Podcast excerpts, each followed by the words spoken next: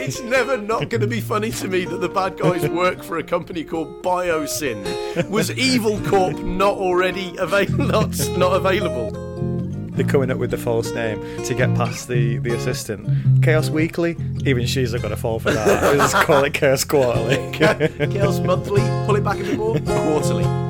Levine was caught not only speeding, not only speeding in a school zone, but it's a school zone where the speed limit is 15 miles an hour. He was doing 120. Imagine him being the police officer who sees that. You've got to be fucking kidding me. Hello and welcome to Shark Liver Oil. I'm Matt, I'm Dave, hello. and we're back. Yes! We're back and we're bad Yes! because this is after the Lost World. Yes. Michael Crichton. Dave, it's Michael Crichton. It's dinosaurs. It's another book about dinosaurs. I just, I'm so excited. Me- I thought you were going to end that sentence with "what could go wrong," and there's this awful little bit at the back of my brain that goes Jurassic Park three, Matt. Jurassic Park three is what could go wrong, but that's not where we are today. No, friends, we're still within touching distance of classic, of of, of genius status storytelling, and we'll see if I'm still saying that at the end of the book, and more more pertinently at the end of the film. However, Yes. for now, it's all upside, baby. It's all. We just stepped off the helicopter onto the suspiciously quiet, inaccessible Puerto Rican island. Puerto Rican island, Costa Rican island, and we're ready to rock. Yes, if you if you're coming to us for the first time, what we do is we uh, break books down into a lot of parts, and then we go through them week to week. So this week we're reading Michael Crichton's The Lost World, and we're going from the start of the book, obviously, because it's part one, as far as page. Uh, but have you missed this, Dave? Me f- trying to frantically find which page you're reading Matt, to. I think this is extremely on brand for us. I think you can just do this for as long as you like. The chapter we're reading to is so it's page 111 in my book, and it's a chapter called Costa Rica. That's as far as we're reading for this week, if you're reading along with us. To be quite honest, most people seem to just read the book and then download all of them and just listen to it on the way through. but if you want to read along with us, then that's what we're doing. That's my favourite bit about the the kind of Herculean efforts you sort of twist yourself through to make sure everybody follows along with these things. It's absolutely serving our audience in a way I'm not convinced our audience gives a shit about. But it's Yeah. it's a, it's an act of love, and I want you to know that I see it. I see it. Dave, there's got to be rules. There's got to, or, or else what have we got? So that's as far as we that's as far as we're reading for this week, and um, it's a good chunk of it's a good hundred pages. So um, we'll we'll work our way through it. As we say, if you're coming to us for the first time, the what we do is we break the book down into a load of parts. We'll do a part a week for about this will be five parts, so across five weeks. And at the end, if you we'd like you to send in your reviews, your thoughts on the on the book, can if you can rate it between one and five stars and uh, we also cast around the internet, and that's always a good laugh at the end. Um, but firstly, part one, The Lost World. We've already done Jurassic Park, done, sorted, did that. Um, it was about a year and a half ago now, so it's on the podcast feed if you want to take a listen to it. Um, but now we're returning to Michael Crichton. How excited are you, Dave? I'm extremely excited, Matt. I think like Yeah. it's very clear. Like looking back over our back catalogue, Jurassic Park was a, was a high point. How did you come to the first come to the Lost World then? Because uh, the, the Jurassic Park the book, you read the sort of yeah the kids version. Yeah. When did you come across the Lost World? Um, I think I read the book before I saw the film this time. Again, Oh, cool. but the book, book, the proper book, because I was older whenever it was, whenever when it was that the film came out. And I'll tell you the thing that made me realise that it was an act of, it was a work of genius. It was a publishing coup de théâtre, which was complete genius. You had the front page, the front cover, which had like the Jurassic Park movie style logo thing on it, and it said "The Lost World Jurassic Park." And then Matt, and then you opened it up, and inside there was a second cover made out of the same kind of cardboard with the same logo and cover design, but with a raptor jumping through it. Oh, cool. It was the fucking best. And at that, I was in. I was in. It was great. How about you? The- I'm I, I'm I'm the same. So um, I watched Jurassic Park the film and then read the book because I enjoyed it so much because I was, was quite young. And then as soon as the Lost World came out, I got the book, read it, and then waited for the for the film to come out. Um, the book, the copy I had was um, the first one I had was quite cool because it was just yeah the Lost World, Michael Crichton on the front, and on the back. Didn't even bother with the reviews. Didn't bother with any blurb. It just said something has survived. And that was it. It's Ah, like, oh yeah. Isn't that fucking great? You must be great to be the publishers at that point and be like, so you're telling me we've got the sequel here to the book which managed to be at the top of the bestseller list at the same time as the film adaptation was at the record breaking top of the film charts at the same moment. I don't think we need to put the blurbs on the back, do we, Eric? Do we? No. Let's just tell you what, massively portentous tagline. That's what we're doing. Yes. Yeah, yeah. I'm sure. I'm pretty sure. Yeah, that was the tagline for the film as well. So oh, yeah, it all tied in. Yeah. yeah. Um, right. Well, we'll compare book to film at the end as well, because as as our sort of special bonus extra podcast after the book, we'll do we'll, we'll do a watch through of the film. really looking forward to Um, that. so okay, in we go then. Michael Crichton's The Lost World. Um, we start off. Oh, there's a, there's a thing at the very start. Um, it's got a dedication. Caroline Conger. Any any idea who she is? Not not a Scooby. I did a cursory search on Google, Oh, and CarolineConger.com is um, something odd about like mind, body, and spirit stuff. Right. Okay. and, right. Uh, on. and and I found her Twitter, and she's tweeted about Jurassic Park a couple of times, so that's good enough for me. That that's who, yeah, I'm That's pretty sure that's who it's dedicated to. That's incredible. A massive shout out just for the coincidence alone there. I really, I almost hope she's not the Carolyn Conger that the book was dedicated to, but she sort of, she had a business going and she really read the book and realised and was like, I can make something out of this. You know what I'm going to do? I'm going to tweet her from our account and just see if she see see if she cops to Brilliant, it. let's do so it. I'll I'll let you know next week. Outstanding. But yeah, so it's dedicated to Carolyn Conger. Carolyn, if you're listening, hello. And um, it was published in '95. So again, when we read Jurassic Park, the first one, it held up quite well tech- for like in terms of like technology and stuff. Apart from every so often there were one or two glaring things that really dropped you out. And this is going to happen in this book as well. Um, but I'd be interested to see just how far how far that happens. Do you know, like Yeah. amazing futuristic technology that you sort of look at and think, yeah, everyone's got that now. But yeah, yeah, we'll come across but that. which is like described in really like meticulous detail, as though to say, "See the magic object I have brought before you, cretins, with your lack of technical knowledge. Look at me, Yeah. for I am unto a god with a subscription to New Scientist magazine." yeah. Um, so the, the the first couple of pages is uh, is a map of the island. I always I always love a book with a map. It's like yeah, Oh, yeah. Game of Thrones does this a lot, doesn't it? Yeah. Um, set sets out exactly what you know the place that we're going to be visiting, Yeah. and around the sides. I assume this is the same in everybody's. There are a lot of drawings of the dinosaurs. Is that have you got that as well? Oh no, no, not at all. No, that's brilliant. Oh. Yeah, it's cool. So it's got this uh, basically a, a drawing of the island, and then around the edge, you've got all the dinosaurs, and it's pre- basically all the ones from Jurassic Park and a couple of new ones. So you've got Tyrannosaurus Rex, Myosaurus, uh, Pachycephalosaurus. That's a new one. That's the one with the big, um, like a big bump on his head, like a big, like a Oh, like a like a, a monk's tonsure type thing, like a big, the sort of bony dome. Yeah. he looks like Friar Tuck. That's Yeah. what they say in the film. Yeah. Yeah. so there's him. That's it. yes. That- oh, oh, Matt, I'm so ashamed that I've managed to channel Pete Postlethwaite and then not give credit for that line because that's one of my favourite lines I ever saw. Uh, by Yeah. by that age, just him going the the the fat one, Friar Tuck. Yeah, you got the Compys, you got the Apatosaurus, which is like a bigger version of a Brachiosaur with a long neck. Stegosaurus with the plates on his back. Triceratops with his horns, classic. Uh, let me- what's this one called? Para Parasaurolophus is the one with the big sort of uh, the- in in the film. It, he, he calls it Elvis, the He calls it pompadour, Elvis, the pompadour. Amazing. and then a Velociraptor, and one called a Carnotaurus, which has got little really small horns on its head. Um, And and that cut- one, I don't think has ever appeared in any of the films. And Um, not so- to the best of my knowledge, the book. I mean, it's been a while, but so is that a sort of? Oh, that's heartbreaking. Imagine that dinosaur on the end of the phone calling its mum, going, "Mum, they've cast me in the film. I'm going to be in the film. Be a massive star. It's going to be amazing." and then it ends up on the cutting room floor. No, mum, no, it was only a small part anyway. No, no, no. I just I've got an advert for Krispy Kreme next week. Let's see how that goes. Yeah, well, it's, it's in the book. They're in the book, those dinosaurs. Um, so we will come across them later on.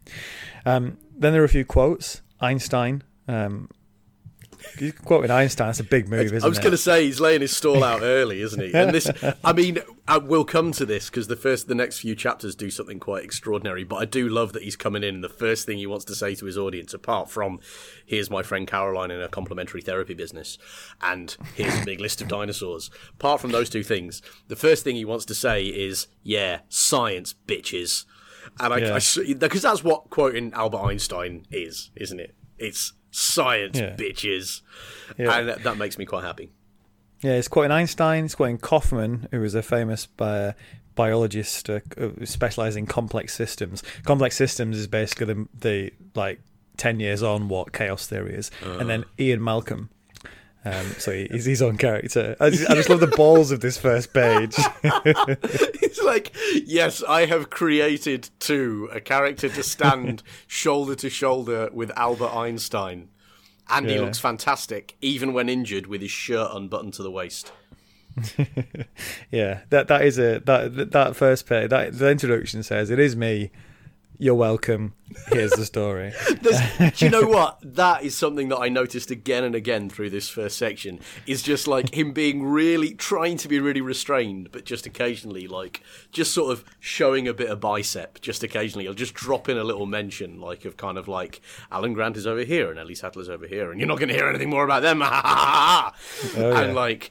I wonder what could be going on on this mysterious island, and all of that sort of thing, where he's just like dropping in these moments. And you're right, he leads with one. He leads with Ian Malcolm still alive Yeah. because he, he's not supposed to be, is he? In the book, like No, this is this is quite, and, and he'll explain, uh, well, very briefly as to how he's survived. Um, we'll we'll talk about what we make of that in a sec. Yeah. Um, but yeah, it was quite quite the return. Um, first, we've got intro. Um, this introduction, extinction at the KT boundary. Um, and we open with, yes, Ian Malcolm delivering a lecture. And I remember the first time I read this thinking, oh, is this some kind of flashback before he went to the park? yeah, But um, yeah, this is a he's delivering a lecture about sort of theories about how dinosaurs disappeared, yeah, and he's saying it's quite interesting that he says, yeah, dinosaurs. The theory is that they became extinct really quickly, like over ten thousand years or so, and it's like geological time frames just amazing, aren't they? Ten thousand years, Super blink of an eye. Well, Yeah. and that becomes, I really love, um, this is the first little kind of hint of a theme that actually runs through the whole book, which is trying to understand the scale of humanity as against the scale of the earth. And those two very, very different um, kind of time frames. And yeah, the idea that 10,000 years is, is considered sort of disconcertingly rapid rather than a span of time that's passed between me sitting here with a microphone in front of me and dudes working out how to wear animal skins for the first time. You know, like it's just, and that geologically, that's fast. I like. Yeah. I don't really. I still to this day, you know, I read this when I was fourteen or whatever. I still don't really know how to process that fact, that Yeah. about the planet we live on, and it's really weird that it was like a sort of techno thriller involving dinosaurs and people being pulled limb from limb. Spoilers. That did it for me. You know. Yeah, the um the extinction on the KT boundary then is talking about dinosaurs becoming extinct because the K KT boundary is basically the Cretaceous, the end, sort of last period of the dinosaurs, and then the next sort of geological period after that. Um, he he goes on to talk about how ninety nine point nine percent of all species that ever existed are extinct.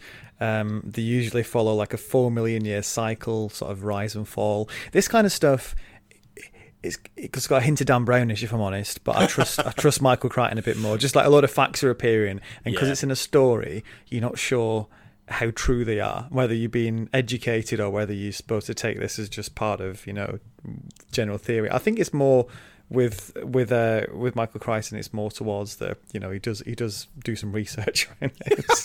That's true. or at the very least, he loves to project the impression of having done a lot of research. Like I, I, um, I think I spoke about this last time because I was absolutely on board that train the first time I read this, and the several first times I read this. Um, and then a few years later, I read a book he wrote called State of Fear, where he just basically buys in completely to the idea that climate change is a total myth and hmm. is like a worldwide conspiracy. And I kept waiting for the shoe to drop. I kept waiting for him to be like, lol, JK, it's real. But no, like, absolutely not. Like, so he wrote this hmm. book afterwards, which now makes me question the science here, but I can't deny how like engaged and how engaging he is as writing about science. He's writing a fucking blockbuster and he's opened up with a lecture about things dying slowly millions of years ago. How is this a thriller? But it works. Yeah, well, it's, it's similar. The first book was the same, wasn't it? He did a whole whole Yeah. spiel about InGen and to, to set it up. And this is almost this is in two parts. So he does this. He ends with this this first part by saying, you know, um, primitive animals like single cell organisms and stuff, they become extinct because they can't adapt. Complex animals can, so why do they become extinct? So he moves on to prologue, life at the edge of chaos. Basically, he says the reason complex animals like dinosaurs become extinct is because of behavior and you need to be in this kind of like goldilocks uh, style of existence when you're a species he, he sums it up quite neatly actually he says you'd, um, species need enough innovation to adapt to new circumstances but enough stability to avoid collapse um, the this leads to uh, another scientist called Levine, who we're going to find out a bit more about. Um, he interrupts from the back of the class. Could dinosaurs have survived somewhere in the world? I mean, it's quite a jump, that isn't it? But yeah, I mean, it is, but only insofar as you need to bring the audience along with you. This is like one of the only Yeah. novels in history where the novels, where the, the audience is already ahead of you. So much so that they will put up with this as a form of like, you know, bicep showing, uh, like foreshadowing. Uh, you know, this kind of extremely dry, pompous argument between two fairly esoteric scientists Yeah. qualifies as kind of as foreshadowing. yeah, and this is where Malcolm also mentions that yeah, he, he was pronounced dead um, in the last book, which we all know, and uh, due to the wonders of medical science, he survived. That's, Don't that's ask the any more explanation questions. as well. I love that. It just ends with he's probably dead and starts with turned out he wasn't. Anyway, moving on. Why did he not die? Science. That's why he didn't die. So, to quote XKCD, science, it works, bitches. He was pronounced dead. Science. His pulse had, his pulse had stopped for four hours. Science. Science.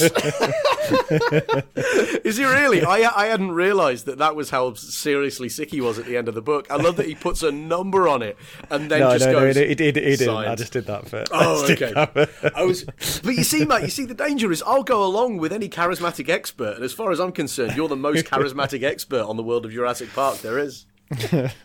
Oh dear. So um, yeah, we move on to the Lost World hypothesis. I do promise stuff does start happening soon. I was Um, it's not just a load of theories. Um, the um. I, all I'm all I'm imagining now is our entire audience doing what you said you did with Jurassic Park the first time you picked it up, which is just flick forward until they hear the word dinosaur and then then roll with it. oh god, well you might be flicking a long way. Science. I'm not sure they, they don't get to the island in this part. So the, the the Lost World hypothesis is next. This is after the lecture. Um, Malcolm meets up with this woman called Sarah Harding. Apparently, they had a bit of a thing in the past. They're now friends. Um, that's about as much romance that Michael Crichton ever does. So that's that's sort of like quite flowery for him. Um, that, that counts as positively florid, torrid romance. Yeah. Um, the he's Malcolm's got such a negative view of humanity. He considers humanity stubborn, self-destructive conformists. That's what people are. Um, And Again, Le- I say I read this when I was 14 years old, so that kind of that may have chimed with me more than it otherwise should have done. Yeah, Levine turns up, the guy who interrupted him, and says, you know, um, he's still banging on about this idea that maybe there's some dinosaurs still knocking about somewhere. He says he's, he's putting together an exp- expedition to go and try and find them because he thinks they exist somewhere near Costa Rica. And he's like, so, Dr. Malcolm, you were in Costa Rica a few years ago. It was all a bit hush hush. What went on over there? And Malcolm's like, nothing. Nothing happened. I got ill. Uh, I nearly died. Don't want to talk about it. he he all I love how deadpan he is about this. He all but says, "Listen, I went, I ate a bad burrito. It went wrong. All right, I was in the hospital for a very long time. I came home, didn't even see the beach. What can I tell you? Yeah, and uh, it's um apparently this is because he's been paid off. He says he's had all his medical bills paid for by InGen. And when Levine, it turns out, has gone to see Alan Grant as well, Mm. and Grant has described what he's been saying as, as preposterous, like in quite like offhanded way that he would do, which is it. On the one hand, it's like, oh right, so they kept it hush hush. On the other, I'm kind of kind of surprised because Yeah. the end of Jurassic Park, Grant was so incensed by uh, what everyone had done on the island, he was dragging a lawyer around and throwing him down like holes into raptor nests, just just to make himself feel better. So quite how he's decided to be hushed up after that, I don't know, but he has. So Yeah, well, that's a very excellent point, Matt. Actually, like the whole Crichton skips past this with the you know the sheer the, the writer's sheer moxie of just skipping to the next paragraph. Um, but this does fundamentally undermine any of the character traits you admired in the characters that you spent the last novel with, and the characters for whom presumably you came to this new narrative, and just hmm. turns them all into a bunch of people who are willing to go, "How much is it?" Yeah, no, didn't see a thing. Every last one of them turns into an absolute patsy. And that's just, it's such a letdown. Also, I don't know about you, if I was Malcolm and I needed two years worth of medical care in Costa Rica, right, as a result of the like criminal flaming negligence of a major corporation with loads and loads of money I am not sure that them paying for the healing of the injuries that they themselves caused would constitute quite enough compensation for me. I'd be like, yeah, thanks. Still walk with a cane. Just about got one of my two legs back in terms of function. That's not so much a bribe, is it? You wouldn't look at me now and say, well, I've been handsomely rewarded. Particularly since they didn't even fucking fly him back from Costa Rica. They didn't find some magic wealthy man's way of getting him to a first world hospital. No, no, no. Just for two years, they're like, you're right there, are you, Ian? Yeah, no, we'll carry on signing the signing the checks. How much is it for the paracetamol? Is it fifty p? Yeah, fine, mate. You carry on. You stay there for as long as you like. Signy, hmm. sign, sign. yeah. Just, just like, what the fuck is that? Yeah. So he, in the end, he makes this deal with Levine and says, "Look, if you can find evidence that there that there are dinosaurs have survived, or then I'll come on this expedition, basically to shut him up. I think because he doesn't think he's going to find anything. Yeah. And then we sort of, in the space of a couple of lines, we fast forward eighteen months. It's like, and then Levine went off and did his research. And, even Michael Crichton can't make a, a paleo- paleontologist going away to research the existence of animals a thrilling moment in a techno thriller. I'm like, not he e- just.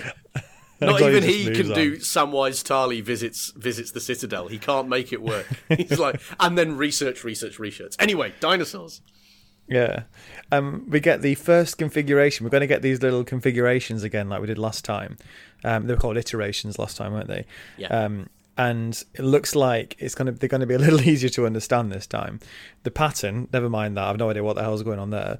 But the little bit below it basically said we're starting on the conservative edge like, of the sort of edge of chaos. So like the the bit where you're going to become extinct because everything's so safe, and we're moving towards the edge of chaos. Um, that's the plan. Next chapter: aberrant aberrant forms. Right, Dave. Yeah. Are you, are you, Yeah. gonna, are you about to imply that I am myself an aberrant form? No, Is no, this no, no. where you're I'm going gonna- with this? no, I was going to say. Now, Jurassic Park, we really enjoyed. Yes. as as much for the dinosaurs, of course, but also the memorable characters: Alan Grant, Gennaro, Ellie Sattler, Tim, Lex, all all the ones who survived. So so excited! I'm sure you're excited to hear one of them's coming back now. Oh, We've already had Malcolm. Who's that? Who else is it going to be? It's only Marty Gutierrez, the man who hears the rumors. That's true. The, the the biologist whose sole role is to be in a bar on the edge of the action, going, "I didn't see nothing." Yeah, if you remember, if you don't remember, uh, Gutierrez sort of heard, some rumors in Costa Rica in the first book, and then um, missed the entire story and popped up at the end and asked people what had happened, and they all said they didn't want to talk about it. so he's back to make another another attempt at um, at getting involved in the story, and this time he's he's in a helicopter with Levine. um, they're heading over because they've got a report that they've, uh, a, a dinosaur body's been or an animal's body's been found on the beach, and they're going to go and check it out, see if it's a dinosaur. They land. It's a massive lizard. It's basically it's a dinosaur, Dave. Um, no, listen, you've read between the lines there, Matt, but I think you might be onto something. um, they're not allowed to take any pictures because um, the Costa Rican government don't want this getting out. Um, and yeah. this is demonstrated quite clearly We're within like five minutes of them inspecting it, there's another helicopter turns up and they just get out and torch the fucker. They just burn it to the ground. It's gone. I mean, it's a well, it's a very well written scene. I do really like it, particularly with the idea that this thing, because it's like half decomposed, basically has massive pockets of methane under the skin, which the mm. moment they put a flamethrower on it, just go kaboom. So it's like yeah. a kind of, you know, oven ready Velociraptor or whatever the thing is. But um, uh, but I'm not sure. I mean, I understand that one needs to have this scene in order to buy the idea that there are dinosaurs on the mainland, and that, that that's where the last book stopped as well. Mm. But I don't think if I was the Costa Rican government, I'd be going, hey, here are these animals that everybody in the world is completely fascinated with. And we might have some. Looks like we probably do have really quite a lot in the in the jungle.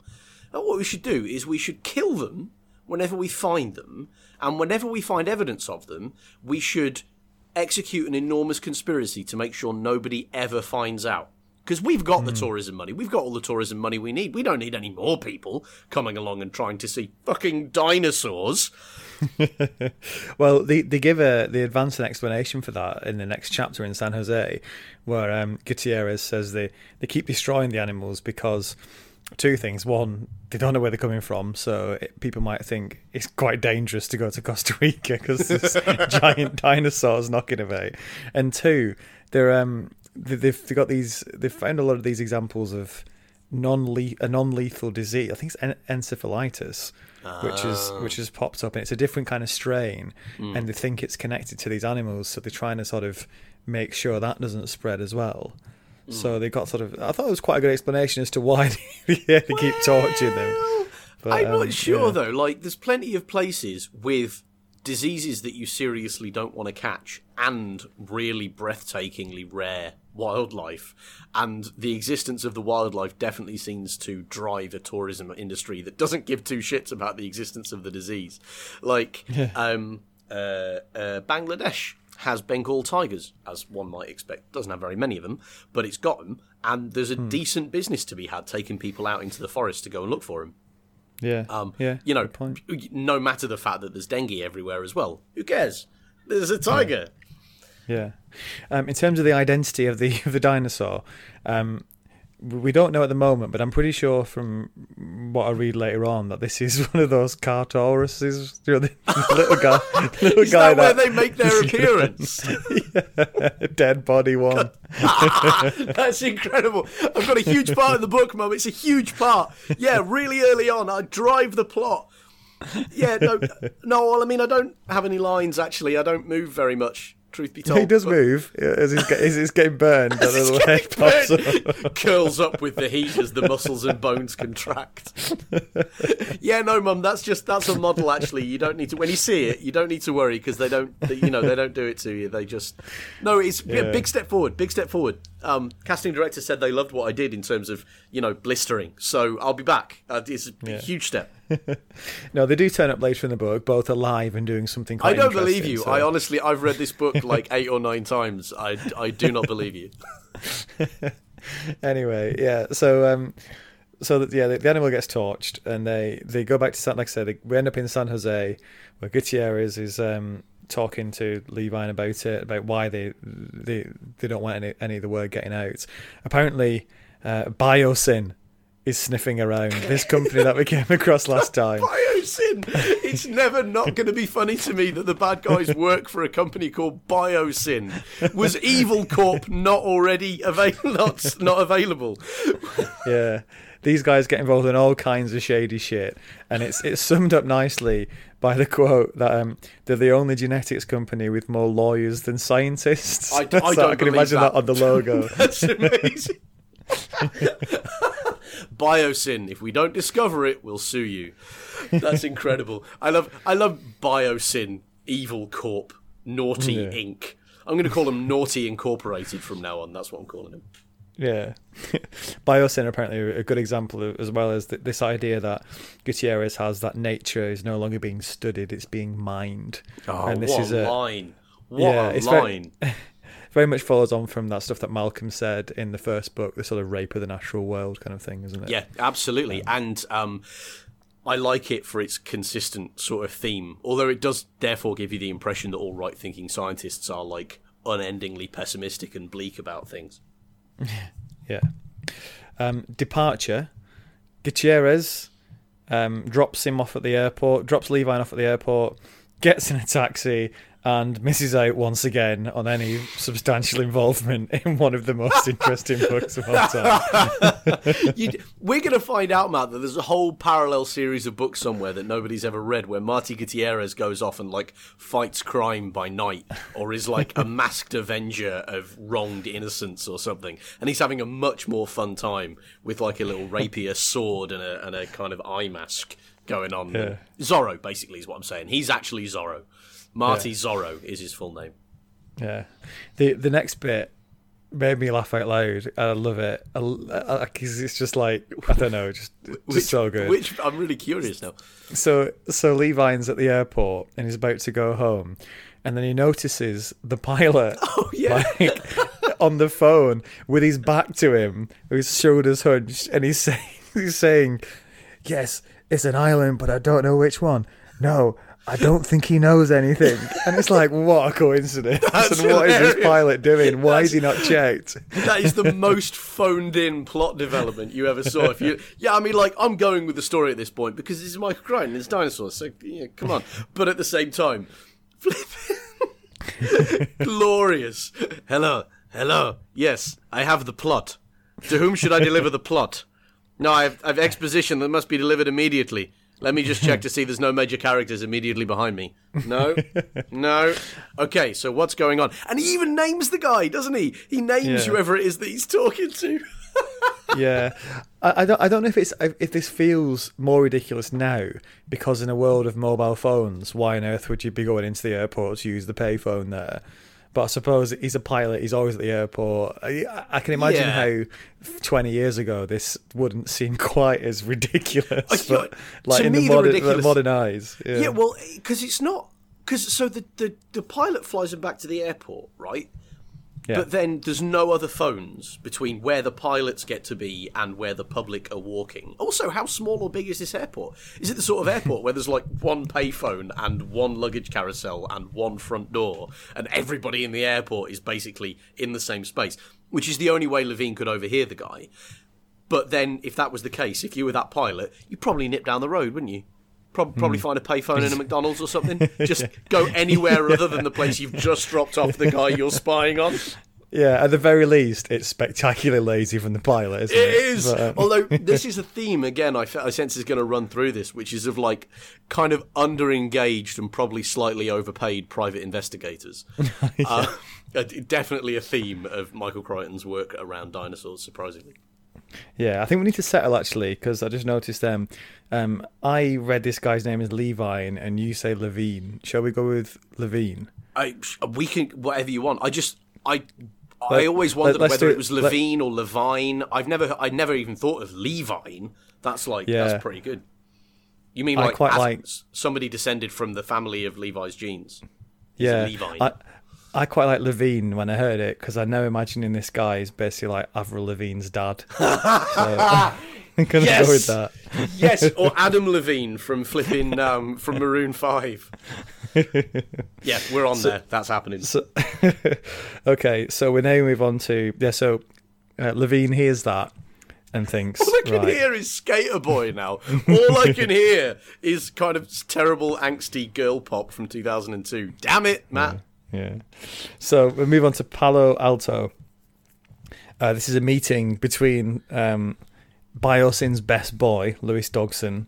Um, Dodgson, Do- Dodgson. Li- Literally, Dodgson. we have one of the best deliveries of a line in the universe, and you still call him Dogson. Dodgson, Dodgson. We got Dodgson here. I'm sticking with Dodgson. you know what? You know what? You you you, you gave me Levine. I'll give you Dodgson, if only because it does allow me to go, "You son of a bitch," every single time. Um, he's meeting with a guy called George Baselton, who's a professor. Apparently, this professor's sort of been brought in to tidy up the image of Biosyn. Um, and uh, Do you know what? You probably hire a brand consultant on that. Rename yourselves Happy Smiley Corp or Nothing to See Here Inc. Don't bring in an expert. You can't change the fact that you've got the word sin in your fucking name. yeah, and this guy called Ed James, who I assume you're referring to when you're talking about uh, Yes. another lazy private Yeah, detective. yeah, yeah. Michael Crichton's lazy private eye uh, agency. Really happy about that. Yeah, so he's come in. He's got all these files on um on the various characters in the last book because he's been hired by uh, Dodgson to actually look into, um, you know, find out more about what these guys have been doing. Turns out Grant's lecturing these days. Ellie is also doing some lecturing somewhere. Um, he says that they they used to be involved with each other, so I assume that happened after the book. Um, Yeah, well, they were involved in- with the film. they were involved in the film. Yeah, yeah, exactly. And they were like, that was that was quite a nice, you know, PG romance. I thought that was quite nice. But Yeah. um, but yeah, I do. But like, I wonder if they got together in the immediate aftermath of, you know, it's a speed situation. You know, relationships formed in very intense environments never survive. Um, Yeah. that sort of thing. But I, I love I love the account that this guy gives of being in one of Sattler's lectures, bored out of his skull, talking Yeah. about like you know X-rays of, of fossilized pollen, and you know fair play, hands in the air, I would be exactly the same. But then I do wonder what the purpose is of paying him five hundred dollars a day to go and sit and be bored. What's he supposed to be? Well- is he supposed to be paying attention to what she's saying and taking notes in case she happens to go? And if you'll see on the right, there's the uh, fossilized, slightly fuzzier form of that particular uh, pollen. And uh, I secretly went to an island and saw living dinosaurs, then signed an NDA to make sure that uh, I never talked about it. And on the next slide here, we have the leaves. What? Like, what's he Yeah. supposed to get out of being bored out of his skull? I suppose that that must be what being a private detective is most of the time. Where you're just watching Yeah, people, yeah, aren't you? fair, Waiting to see who turns up, who they meet, and all that kind of stuff. But Yeah. yeah, it must be pretty dull. I quite um, I couldn't get over this. Um, Gennaro, Donald Gennaro, survived the book, What? died of dysentery shortly afterwards on a business trip. I got the feeling that I got the feeling at the end of Jurassic Park, when Alan Grant was dragging him around trying to get him killed by dinosaurs, I think Michael Crichton had actually pretty heavily fallen out with Gennaro by that point and hated him anyway. Yeah. And I think he may have wished he killed him because he just kills him here, just seemingly out of spite. He's like, yeah, he died of dysentery. He was an absolute wanker. I mean, we can all agree that Donald Gennaro, as presented in the book, is an absolute wanker. In the film, slightly more sympathetic for some reason, a bit weedier. um, but um, um, Doesn't deserve that though, Dave. Surely. I thought, well, I actually thought that, that that fate that he was given was a really weird another place, like with the Alan and Ellie relationship, where it sort of calls back to the film because, of course, he dies on the bog in the film. Oh, like yeah. Gennaro is eaten while sitting on the toilet. So I think this is a joke about him literally shitting himself to death. And it like that's executed in the most That's a really good, uh, good point. Yeah, yeah. backhanded way. um, but that's what I thought when I read that. I was like, because I, unlike you, I didn't have the encyclopedic, the you know, the Matt's encyclopedia of knowledge about former books. Um, and so I just thought he died like he does in the film. So I was like, oh, that's a bit harsh. They've covered it over and given him a really embarrassing way of dying. That's a terrible cover up. That's thanks. Great. Yeah, Gennaro uh, was uh, not torn limb from limb by a uh, pack of velociraptors. He shat himself to death. Grant survived, you know. very, Yeah. very Everyone else doing weird sort of okay. Yeah. Um, so, so there's this, there's all, a lot of dead ends there, really. Apart from Malcolm, who appears to had some contact with this Levine guy, and then uh, not done anything else since. But um, there's all these rumors about Site B. which sounds like another dinosaur site. And um, you might as well call it nothing to see here. I um, I really I really like this site B thing because whenever you have it, do you remember that that Simpsons episode where they have this like ecological catastrophe and then they have this massive town meeting right at the end and they somebody goes, "Mr. Mayor, should we activate Plan B?" And the mayor just goes, "Yes." B. And every time somebody talks about Site B in this book now, I just hear Joe Quimby going, Yes, B. With like infinite portent. yeah. So uh, Levine's looking to take this expedition out there, um, but he's suddenly just disappeared. He's dropped off the grid, and uh, Dodgson says, "You got to find him." So that's a James's mission now. He doesn't say it in a very polite way, though, does he? He sort of gets this... find the son of a bitch. No, no, no. He says no. Even better than that, he grabs it, leans over the desk, gets right in his face, and goes, "Now you listen to me, you ignorant son of a bitch. Find him." I mean, what's your upside there from a management perspective? What are you trying to achieve from this guy who literally just calls you every day and goes, "No, I haven't found anybody. That'll be five hundred dollars, please." What are you hoping to get him to do? You'll just add an extra week for the sheer rudeness of the request. No, no, I haven't found him. No, he's definitely not at this end of Disneyland anyway. I'll be on the other end tomorrow. Yeah. Yeah, no, i definitely worth investigating this for another, call it a week. 500 a day and expenses. Yeah. Yeah, great. Crack it. No, he's not here, but I'll go and check at Six Flags. You know. So, yeah, so we move on to Berkeley.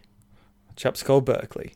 Um, the sample, basically, Levine, um, when he was over checking out this corpse before it got burned, he managed to sort of whip out his knife and just get a little chunk of flesh, and he sent it over to Malcolm. So Malcolm receives it at Berkeley, and um, it's just this little piece of flesh, and then it's just got a note with it. Levine's just written, I was right and you were wrong. Am I alone in thinking that in this more security conscious age, that's the sort of shit that gets stopped by Homeland Security and gets you put on a watch list for fucking life? What's this meticulously kept piece of slightly mysterious looking degraded skin with acid on it and a note scrawled out with no signature saying I was right and you were wrong? Who's it from? Levine? Put him on every list we've got. Every last one. He's not moving without me knowing about it. Which leads us on to the next chapter The Lost World. The Lost World. Dave, we're going. We're going to the island. Out of nowhere. Are there going to be dinosaurs? we'll wait and see. So, Le- Levine is scared shitless climbing up this cliff edge with this uh, helper called Diego. Um, they've got the, the, the sort of. He's about 500 feet up, and I whenever I read this before, I've just thought, yeah, that seems uncomfortable. If you're afraid of heights, it'd be bad. Mm. Um, but I didn't realize just how scary it was until I actually tried doing some climbing recently, and it's oh, actually really? really hard. yeah, at 500 feet up without ropes or anything. And also, I love that the young, fit, expert climber is behind him. Like, what's he going to do? Catch you when you fall off? You send the strong yeah. guy up first to drive in the route, so you've got something to hang off of, surely. But but you could just imagine though Levine, who is, and I think we haven't, we, to our credit, we haven't dwelt on this enormously this time. But Levine is a prick. I mean, we mm. really need to be clear about the way Levine communicates. He's a complete wanker, and you would punch him in the face if you had to work with him. Mm. So um, I, I, I'm not like heartbroken at the prospect of Levine falling off a cliff. Have to tell you that. Like acting like a bit of a knob end. Reckon that'd do. Mm. Um, might end yeah. the book quite soon, so I suppose I want him to survive long enough to get eaten by a dinosaur.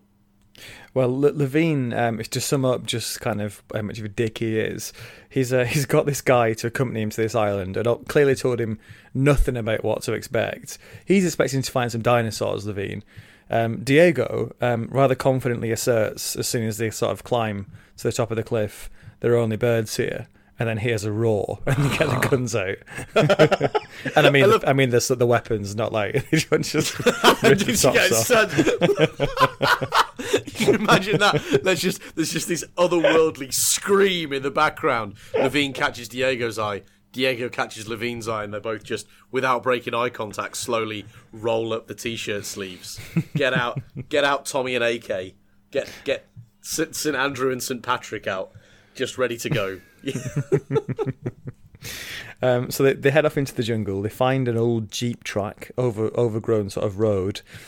They reach this stream, and uh, the uh, Levine sort of sort of kneels by the stream and finds this little sort of mini test tube, um, and is examining it when um, a little animal jumps out of the foliage. Now he ad- identifies this as a mus- Mussaurus, mm-hmm. but I think he might just misidentify. I think it's a it's a Compy.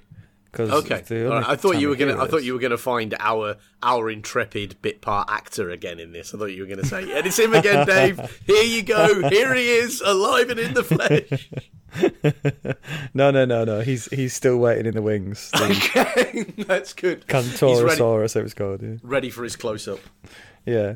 Um, no, he so he he he comes across this the, the first dinosaur he sees was this tiny um, tiny little sort of chicken-sized dinosaur, which again might be a Mussaurus, might be a, a I don't know. Mm.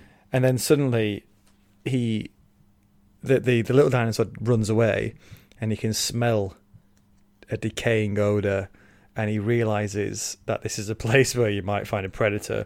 Just as Diego is attacked and dragged into the foliage, Fucking and hell. he sees Levine sees this foot with a big curved claw like, and he realizes what it is. Abs- this is absolutely Crichton showing a bit of thigh here, isn't it? It's like, look, there's going to yeah. be raptors again. There's going to be raptors again. Stay with me through all the science shit. 18 months of man researches in library. there will and now Levine velociraptors. Makes, Levine makes a run for it, and then he's jumped, wraps her on the back, and that's the end of the chapter. So he's he's Whee! gone. Now, rogues up from the back. I am delighted to be playing the role of the unruly kids on the back seat of the bus for this particular character. Fuck him. Does nothing of any interest. Dearing me. or is he dead? School don't, is don't the next take chapter. it away from me, Matt. Don't take it away. Well, Le- Levine is speaking at the start of the next chapter, but it's a recording. I love this. He's yanking us around a bit, but it's cool. Um, and it's it's basically he got caught speeding a while back, so he's had to, as part of his community service, he's had to deliver lectures to a school. Mm. So there are these two kids, Kelly Curtis, who's fourteen, and Arby, who's eleven, sitting in a classroom li- watching a tape of Levine. That's where we are now. Okay, so I just want to note something before we go on to meet these two kids, who are like by absolutely every available measure better than Levine at being humans. Um, doesn't it say that that um, Levine was caught not only speeding and not only speeding in a school zone, but it's a school zone where the speed limit is 15 miles an hour, and he was doing 120. yeah, how do you even get up to that speed yeah, in that kind of area? In a school zone, like how are you? What's the accelerator? I mean, it says he's got a Ferrari, so fair enough. You know, the 0 to 60 time on that is pretty impressive, but what, where is this school? Is it on the fucking salt flat that you can accelerate past it 120 miles an hour? What is this? yeah, imagine, imagine him being the police officer who sees that. You've got to be fucking kidding me. you can, just imagine seeing him go past, and the guy just carefully puts down his coffee, puts down his donut, looks at the thing, tap tap tap on the screen just to check that it's not got stuck. Better follow him then, haven't we? Woo!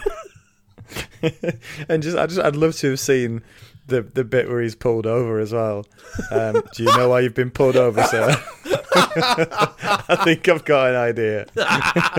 you could just Levine though would be giving it. No, this is absolutely. There's no logic to you pulling me over at all. I'm completely in control of the situation. You, you, you, you intelligence-free cretin in your uniform. I spit on you. I could just imagine him giving it all of that. And I you, think he'd just. Do, say, do you know how fast say, you were going? He'd just say, "Look, I'm late. What am I going to do?" yeah, be like, that's very much what he'd do. Yeah, that's exactly it. Like, I was late. What?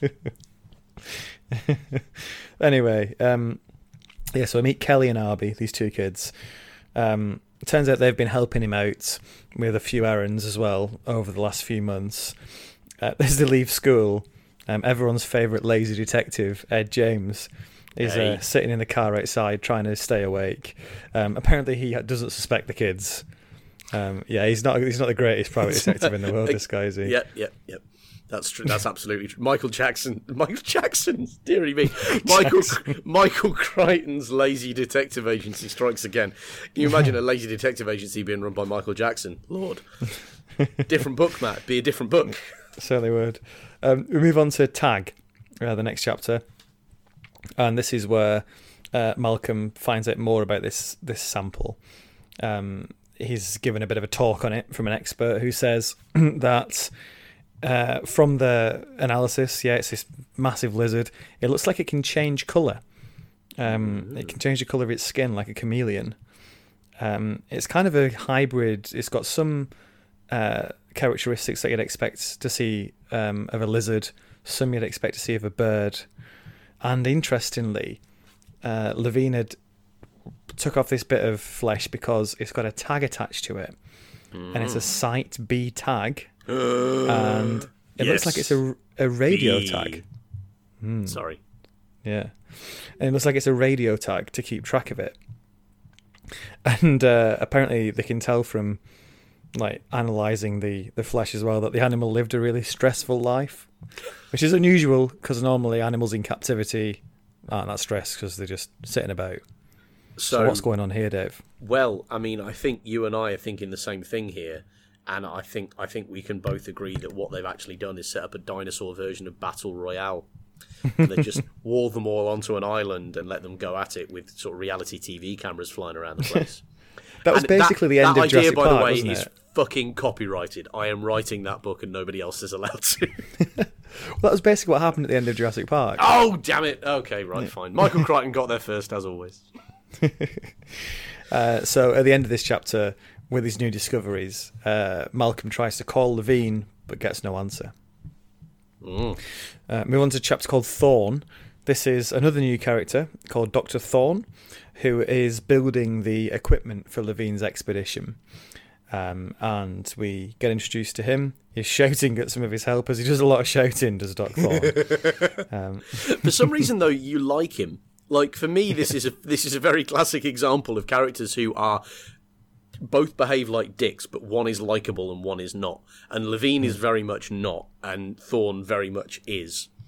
And mm. I just I don't mind Doctor Thorne's yelling. I'm like Doctor Thorne's yelling. He's probably got a good reason to be doing that.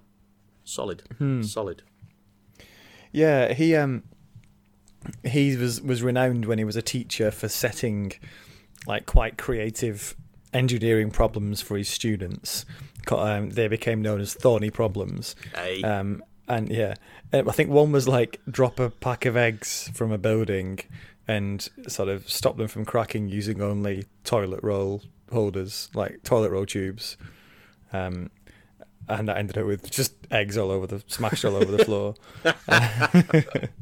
and also, he, he's he's got a real thing for a well-rounded education. He likes his engineers to like know real world things and philosophy and stuff like that. Yeah. And he goes on about um like these various like Chinese philosophers as well, yeah. or Chinese engineers. Yeah. Like Chang yeah. Tzu is one of them, I think. Yeah, yeah, yeah. Um, so he goes on and on about that. I love. And, I, I've got to tell you, I love that. Uh, since since this is a book partly set in Palo Alto, which is now the home of Facebook, uh, which I think is the best example amongst a fairly crowded field of large corporations led by people who haven't done any reading or studying outside their area of specialism, which is to say coding things.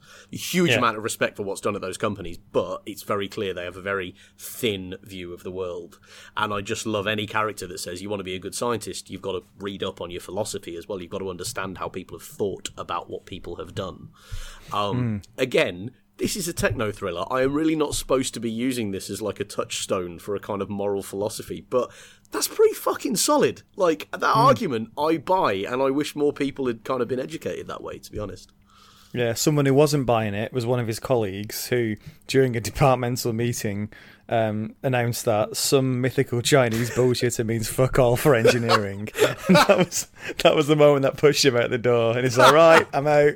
right, fuck the fucking lot of you. fuck you and your university. I am out of here. I'll be taking my astonishing well-being elsewhere. Thank you so very much.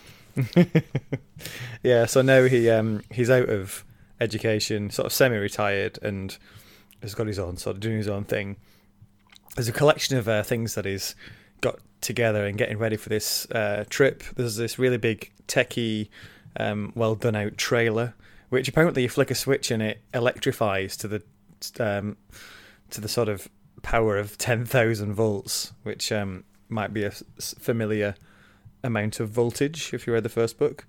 oh yeah, I totally yeah. noticed that. Oh, I see. You go the extra mile on these facts, Matt. You, you're all over it.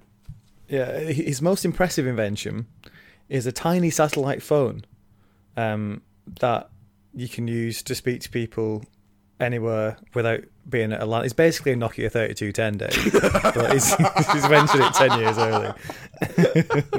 What a time to be alive. So you're telling me I hold the phone in my hand and then talk, and somebody else very far away can hear me.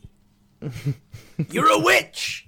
Where are the wires? No wires. No, no Yeah. wires. Yeah, so it's just, I think it's one of those moments that, isn't it, where y- it does show its age a little bit, the book. yeah. Um, but yeah, he's, he's basically a little Nokia 32. I don't know if he's got Snake on it. I like that idea. He's- he's I'd love it if playing there was that. like a really tense moment later on where they're all like, "Where's Thorne?" and he's sitting there like frantically tapping away on the phone, like, "I'm nearly got it. I'm nearly gonna fill the whole screen. Nearly got the, the high score. Yes." Sorry, what are we doing? Oh, dinosaurs. Sorry. Yes. No, he he- he um he calls Levine on the satellite phone, um, and Levine answers. He is alive after all, but he sounds like he's shitting himself, and he's, Again, he sounds in really big trouble. And uh, Thorne says we've got to find him. This is quite a development, though. The guy's Yeah, still he's alive. still alive. and no reason to come out. Boring. I'd like to just before we move on from Levine being alive because, bleh, but um, I'd like to note that Diego plays exactly the same role in this book as um, the the guy played by Alfred Molina does in the first bit of Raiders of the Lost Ark. His role is to be a local guide who can't be trusted to follow the rules and dies immediately. yeah. The local guide who dies, which you know, I doesn't seem hugely kind of realistic to me, but that's what he's there for, obviously, to get. Yeah, poor Diego. Didn't even Poor get his cigarette, did he? Pour one out for. Diego. Yeah. Uh, we go to the second configuration. I don't really got anything to say about that. Is anything you want to add there? Uh, no, what's the quote though? Is it in some, some massively portentous quote that makes everything sound like maths, but in a good way? It's just it's just like things get a bit worse, I think. You didn't I don't think write it down, did words. you? I got you bang to rights. You haven't got a clue. and I've got it here. It's self-organization elaborates in complexity as the system advances towards the chaotic edge. That's basically what I said. Um, I'll tell you what, Matt. You said it with a damn sight more economy. I'm going with the I'm going with the Matt version. Yeah, exactly. Um, the the next chapter's called Clues. they all take a visit to uh, Le- Levine's apartment, and it's it's basically a museum. It's got all these like cabinets, glass cabinets with like priceless artifacts behind them. Um, I've just drawn a little picture of a of a face, just like with a mouth open in shock, next to the note about that. So weird. Uh, so Levine's a part. Part of it said this is why this is why he's never had a girlfriend. I think I think Thorne said. That's amazing. Uh, yeah, Brilliant. Um, but yeah, that, so so they they they're combing through the the flat for like clues, and um, they find out he's been um, he's been using this computer to sort of like find deleted files, and he's it, it's all these sort of Site B files from InGen, and um, immediately Arby, who is our sort of Tim for this book, he's a computer expert, and he takes charge. I love Michael Crichton doubling down on the idea of the astonishingly computer literate genius 11 year old as a driver of the plot. Like, Yeah. what do we need to do is access computers, and they're really complicated. Very few people in this time know really how to use them. So I'll tell you what we'll do is we'll get a child to do it because of the magic of children and computers, that well established link. Hmm. Like I, I mean, great, I suppose. But did nobody call him out on it after the first time? Like, yeah, this is super cool, Michael. But how many eleven-year-olds do you know that can prevent a catastrophe happening via computers? Yeah, maybe this is just the like this was at the time it was being written. This was the first time when like you had that thing where for the first time like kids could like work computers a hell of a lot better than anybody else. Like That is true, was- actually. Yeah, thinking back to pick it up- '98. Yeah, Yeah. Like I actually, I yeah, that was that weird time I think in anybody's life who had a computer and like playing with it a bit at around that age, where like teachers would be like, "Can you show me how to do this, please?" I certainly can. Let's talk Yeah. about homework. So um, the next chapter is Raptor, and uh, Malcolm Hang on, uh, is sorry, what? I'm not letting that skip past. Just a second. Just say it again. the next chapter is Raptor. Yes, That's yes, thank you. Um, there is a Raptor here, but it's a model of one. Oh, It's a model of one that's been sort of positioned rather poorly. And Malcolm just walks past and just absolutely tears it to shreds as he's walking. doesn't even stop. Doesn't even break stride. And the guy, the guy who's doing it is just left like gutted in his wake. He's just devastated. It's it's a, it's a legit um, sad piano music from Arrested Development moment, isn't it? Like the guy just turns away from the thing, going do do do do do do. Yeah. So as as Malcolm's making his way back to his office, um, he has a little think about dinosaurs. It's a little sort of again, uh, a little Dan Brownish digre- digression into like a bit of dinosaur theory, and um, talks about how, you know, the Victorians considered dinosaurs to be slow, dumb animals because that could be the only reason they'd die out. Um, in the '60s, it was there was this revisionist look at it, suggesting they were maybe quicker and hot, more hot-blooded um, and like dangerous killers. And in the '90s, there was another bit of revisionist uh, theory where they said, "Oh, maybe you know some of them are very social and cooperative," and we arrive today where it's basically a mix of the last two. Um, so it's, it's a nice little sort of canter through the uh, the history up to the 1995 anyway of um, of Paley of the study of dinosaurs. Yep. Uh, I don't know. Any thoughts on that? Um, no, I like the idea of the, the the Victorians appearing in this narrative as the ones who are, you know, incredibly arrogant and blinkered to the reality of a potential situation in front of them. Um, because I have to say, for the rest of this book, he makes a fairly compelling case that it was humanity at the end of the 20th century that really fulfilled that in a way that the Victorians, with their sideboards and massive hats, couldn't never have dreamt of. But, but nonetheless, I like that we're still putting the boot into the Victorians as though we're any smarter. he gets back to his office, and his uh, his assistant says, "Yeah, everything's in order." Um, the guys from Chaos Quarterly have just been round to take some pictures of your office, and he's like, "Wait, what? from where?" Chaos it's like, Quarterly. you know, the the magazine Chaos Quarterly. Like, come on, does that sound like a real magazine to you? also, what sort of circulation would it have? Even kicking it out quarterly, how many people are going to be like, well, I definitely do want my, you know, that that one of the three magazines that I buy this month to be about chaos theory. in case in case there are any changes I'm not aware of. I love that idea of this sort of they're coming up with the false name. We've got to have a false name um, to get past the, the assistant. Chaos Weekly, even she's not going to fall for that. Let's just call it Chaos Quarterly. chaos monthly, pull it back a bit more. Quarterly. Hey. Sweet spot. I like- That's the I edge like- of chaos right there. Brilliant. I- That's what they should have chaos, called it. Chaos biennially? No, no, far too far too far out. They'll never buy that. No, if, if I was doing a, a magazine about chaos, it'd be the edge of chaos. You just got to call it Yeah, that. that's what you call it. No, that's the name of the band you start to uh, uh, with the people in the people in the office. I like the idea of them making it up on the spot, just walking in there and realizing they haven't come up with a backstory at all. Um, oh yeah, uh, we're here to look at the displays in Doctor Malcolm's working place. Oh yeah, yeah. Uh, where are you from? The magazine. Oh really? What magazine? Um, uh, cha- chaos. he's looking around. He's looking around the room, and he sees like a, a picture with chaos, something with chaos on it. Chaos. Uh, and there's like a quarter of a cake on the desk. Water, Lee. Lee, and then his mate Lee walks past. Lee, Yeah, chaos quarter. to Lee. Lee. Oh, good, you come in. Yeah. So it turns out these guys have. Someone's been sneakily photographing his office. It's obviously the um the Biosyn lot. Um, Naughty ink. yeah.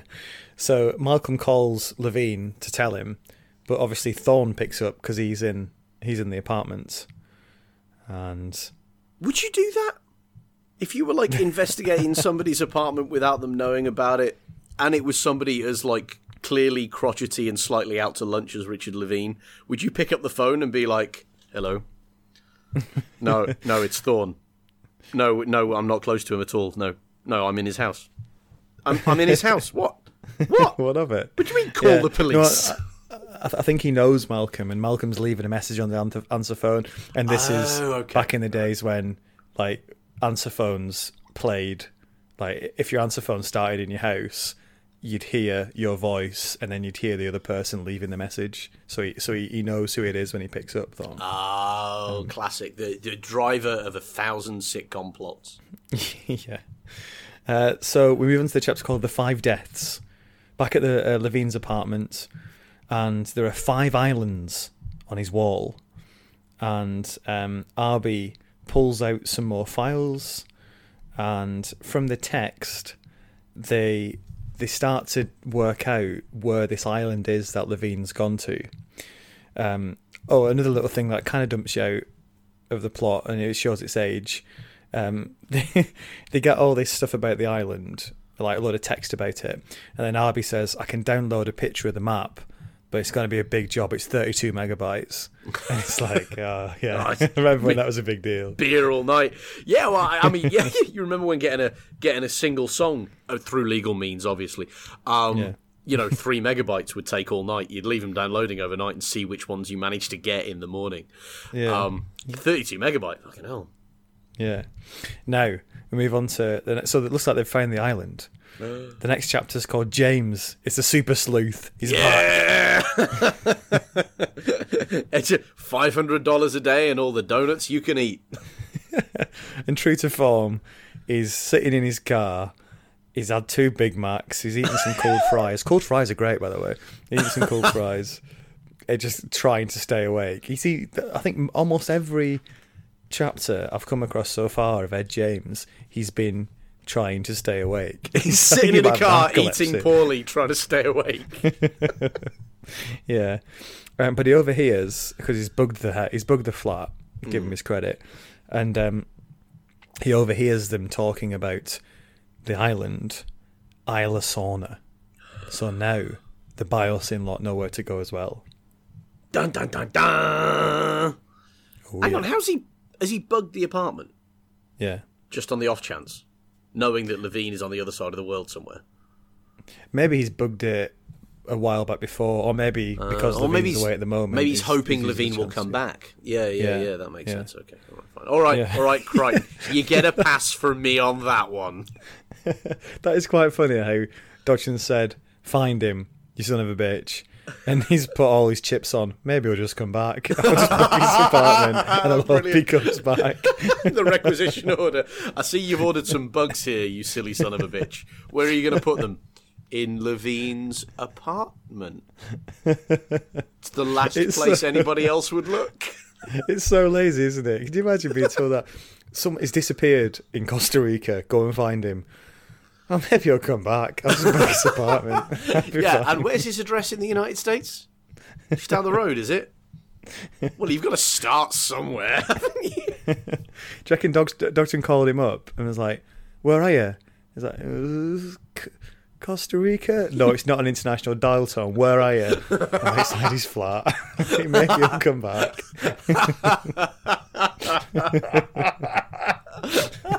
I'm beginning of all. Ed James is managing to make me feel sympathy for Lewis Dodgson. Like now, I'm in this place where I'm like, kind of, yeah. Honestly, I think I'd probably be that cranky as well if I had to deal with somebody like Ed James all day. yeah. So, uh, but by some spectacular stroke of luck, he's got the lead just from sitting outside his house. So, we move on to field systems, and this is a chapter where we. Um, things move along much more quickly now because they've got to get out there to, to rescue Levine. That means they can't test all these this equipment. They're going to have to just pack up and get out there. It's just about ready. It's great when they get back to the garage. The um the paint's still drying on the cars. Like Eddie Carr is the uh, chief engineer, is like just finishing off touching up the paint, and Thorne runs in and goes, "Right, pack up, we're off." We're off, and he's like, "But I haven't even put in the, the entertainment systems." yeah, uh, they tell the kids you can't go, and they're gutted. But come on, obviously you're not going. Naturally, it's, yeah, you're going to a of dangerous island. Um, but Arby and uh, Arby and Kelly explore the trailer, which is sort of the, the so they've got a they've got an electric car, they've got an electric motorbike, and then they've got the trailer, which is where there's a big lab and sleeping quarters and all this sort of stuff. Um, and and a generator, one hopes, because if you want to run ten thousand volts over the edge of something, you're probably going to need more than a car battery to do it. Imagine that if they'd only designed it with one battery, and they were like, "We've got this magnificent defense device. All you got to do, flip this up, press the button. Oh, now I know how you're going to be about this, but we don't have any power left." yeah, that is a lot of power, isn't it? To Yeah. yeah, to have in a battery. Um, yeah, because the, cause the uh, yeah, the, both cars are run run on electronically. There's Yeah. no um, yeah, no gasoline. Very strong, extra reinforced. Um, Kelly's wandering around it, thinking, why is it so like why is it so strong and so reinforced? What are they expecting to run up against? yeah, Um, there are also cameras on the outside, um, so obviously they they're worried about some like being attacked by animals. Mm. And uh, at this point, Eddie, the engineer, we've not really met yet, comes back and says, "Come on, kids, time to go." Um, it's a bit weird at the end. This um, Kelly's like, "Oh, I really don't want to go home because it's the summer hol It's the it's half term." And my stepdad's there, and he's really creepy. And this was just like a really Yeah. like icy sort of two lines. Like, oh, that's, Yeah. that's horrible. It is, and it's sort of weird. Like I'm, I, I, I'm not sure Michael Crichton even wants to go there, but, he's decided this is how he's going to give his kids a motivation for staying, rather Yeah. than just going all sort of famous five on it and having them intrepidly seek adventure. That'd be great. I'd prefer it if they were staying in famous five territory, up to and including the little dog, because uh, but leaving out obviously Enid Blyton's casual racism. Um, but but like, yeah, it's really it's an odd, it's an odd decision to just put there and then not do anything with, you know. Yeah. Because he's clearly not about to get into the psychological ramifications of that with the character, and that's just a bit sort of sad. You know? Yeah, I think if you're gonna do it, do it. And if you're gonna, if you're Yeah. not gonna be interested in doing that, then yeah, don't put it in. It just a- feels it, cheap. it feels like a bit of a half-hearted stab at yeah, cheaply rounding up a character, doesn't it? Yeah, it really does, and like, and not, I think, not respectful enough of that, to be honest. Hmm. But I mean, but as with everything in Crichton, if you've got a problem with it, it will go away in the next two sentences, and we'll be back to the dinosaurs. You know, yeah, that's that's very much his approach to contentious subject matter, isn't it? yeah. We move on to a chapter called Harding. Sarah Harding's out in Africa watching hyenas um, hunting. She's uh, she's doing a lot to restore the uh, reputation of hyenas. The much Um, maligned hyena. Yeah, saying that, come on, they're ugly. Yeah, sure, we can't do anything about that, but they're much, you know, more cooperative and nicer to each other than we've given them credit for. Very um, much. I mean, but I think Matt, I think you and I can agree that they might be as cuddly and cooperative as you like, but but they still killed Simba's dad. Exactly. and at the end of the day, that's. I mean, I just. I, I, sorry, I get a bit. Yeah. Carry No, on. absolutely. Carry on. I'll, I'll be all right. I'll be all right. No, no form of like positive PR is going to wipe that stain. Absolutely not. species, is Working for Scar. Working for Scar. Yeah. I suppose they technically didn't kill Mufasa. That was That Scar. is that is that is they very just true. aided and abetted. Yeah, wankers didn't even get the job done themselves. Yeah, and also she she goes off on one about lions. Actually, she says, "Yeah, the uh, hyena is not as bad as you think. Lions, no, they're they're the real bastards." um, but she, she doesn't get into why because uh, she gets this call from Thorne. Thorne very abruptly basically says, "Come to Isla Sorna. You either you're either coming or you're not. Make your decision. Click. That's it." So she's just got to decide. She doesn't try to convince her. Just like, if you want to come, come. If you don't want to, don't. There you go. Weird decision then for her to get from because so this is the sort of thing which does not age well now that I so I'm not a, like a research scientist or anything, but I do like I work internationally, which means that I know a bit more than than I did when I was 14 But how long it would take you to travel from like sub-Saharan Africa, wherever she's supposed to be in Kenya somewhere, I think. Yeah. How long it would take you to travel from a place where you could observe hyenas in the wild in Kenya to Costa Rica? Like, in the real world, what would happen is she'd get off the plane and they'd all be limping into the airport going, fucking hell, Sarah, you missed a real wild one, honestly. You should, if only you'd have been there, we probably would have survived, but never mind. Yeah, yeah. But she it looks like she's on the way. Um, you know, Thorne puts in the call. Thorne seems to be so confident that she's gonna go at me. Doesn't even need to convince her. Just like you know the score, we're off. Are you coming or not? And of course she is. Of course, the answer Um, is yes. Next chapter's message.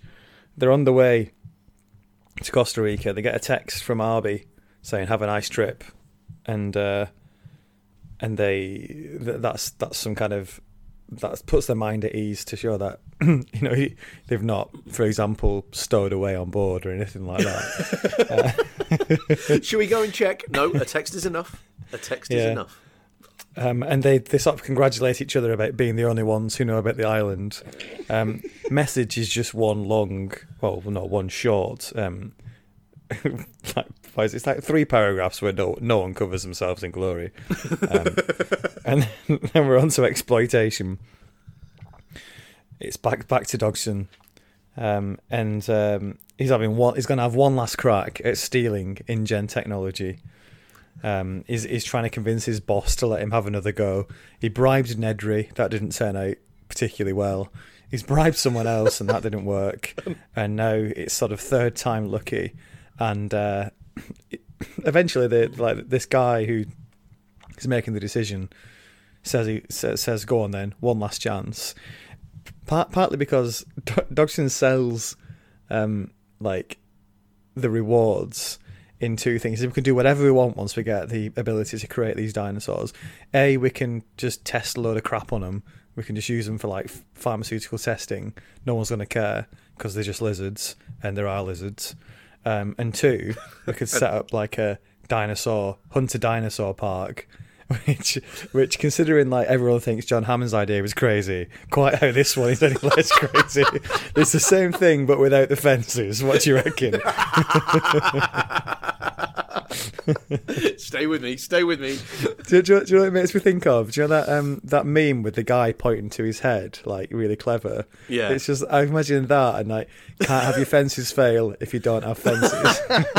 That's exactly it. That's glorious. I totally skipped past this bit in the um, when I was reading it. That's incredible. yeah, we're gonna hunt them. No, they're not gonna hunt us. Come on, we're human beings. yeah, yeah. So that's the um that's the idea. So he says, yeah, these animals are totally exploitable. Let's get in there and get them. I mean, so I. I mean, obviously, we need an antagonist, and Lewis Dodgson deserves to be an antagonist for sure. But um, I, I'm a bit lost about this, really, because I'm. Isn't he supposed to be like a scientist by background? Like it says, I forget which book it is, but it talks about him having a sort of, you know, a sort of PhD and, and research background and the rest of it. Well, And, he's, he's, like- he's in he specializes in reverse engineering, so he's sort of you know Yeah, but you only learn that by like being a specialist in something anyway, and like understanding how things work. So this is a guy yeah. who's clearly so bad at research that quite early in his career he's gone. Well, I'm not going to get anywhere doing it the legitimate way, so I suppose the only other way is to find somebody to pay me to bribe people to steal stuff.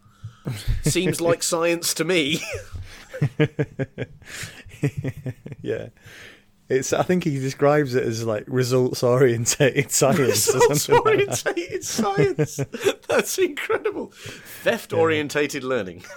Yeah. So he's going to head out to. I mean, I think the Hunt the Dinosaur Park is in there because that's the only other like semi plausible reason for getting the dinosaurs that isn't let's turn it into a zoo. Because the obvious thing Yeah. which is why Hammond did it is you create a zoo that's because people want to see them and I think Crichton's thinking I can't say that again because we've done that. So maybe like a hunting place. Maybe like a because the whole park? thing about we can test stuff on animals I mean just it just didn't It's- really feel like that was remotely plausible. No, like, like, what no, one- gonna no one's going to just- mind because they're dinosaurs. You can Yeah, do genetic That's not an argument you can make. Plus, plus, at what point are you hoping? Like you're banking pretty hard there on stumbling across a dinosaur, which is in many ways physiologically similar to human beings, and like that is where Jurassic Park starts to link up with that, you know, monolith of early '90s filmmaking. Super Mario, Mario Brothers, the movie, like yeah dinosaurs and humans more in common than you think. Yeah, I mean, he does say that. I suppose he says that the reason, you know, the the, the beauty of dinosaurs, he says, are the big lizards, and no one likes lizards, but they're also warm-blooded, so we can, you know, they're probably so you know they're probably like the same as pigs and stuff, and like uh, rats and that, so we can do Yeah. we can do tests on them. That's brilliant. Yeah, it's a they're bit lizards, so nobody cares, but they're warm-blooded, so they're basically the same as people. I think we're starting to realise why he never really made it doing his own research. That's true. How's he getting paid for this? I love the idea of the, the lead, you know, the the uh, the CEO of a major biocorp, even one with an evil name, not just going, Lou, you've lost it, mate. Come on, hunting dinosaurs, testing cosmetics on. What's it supposed to do? Act like a kitten? Lou, j- go home, mate. You've had to. No, honestly, just go and have a rest. Have a holiday, have a lie down. Yeah. Have a lie down. Consider retraining. Um, Dave, that is as far as we're going this week. next Gasp. week, if you if you're reading along with us, read from the next chapter, which is called Costa Rica, and read as far as chap a chapter called The Red Queen, page one eight six in my book. Might be slightly different in a different book, but it's a chapter called The Red Queen. There's only one chapter called The Red Queen, so So you're read alright. to that. Yes, good start, Dave. We've once Yeah. again Yeah. um, managed to do the first part without really touching on seeing any dinosaurs. Or at least we've seen more in this one than we did the first part of Jurassic Park. That's true. That's true. And at least we've now identified the dinosaur we're all waiting for. The dinosaur we're all waiting for, Matt, whose name I can't recall, but I'm going to call Bad Actor Dinosaur from now on. He's called. Let me hang on, let's bring him up. Uh, Carnotaurus. Carnotaurus. Yeah, I believe so far he's just been a body. Yeah. Well, well, yeah. questionably. Mm. Yeah, it might not even be their body, I suppose. yeah. All right. Anyway, anyway, corpse number two, dinosaur.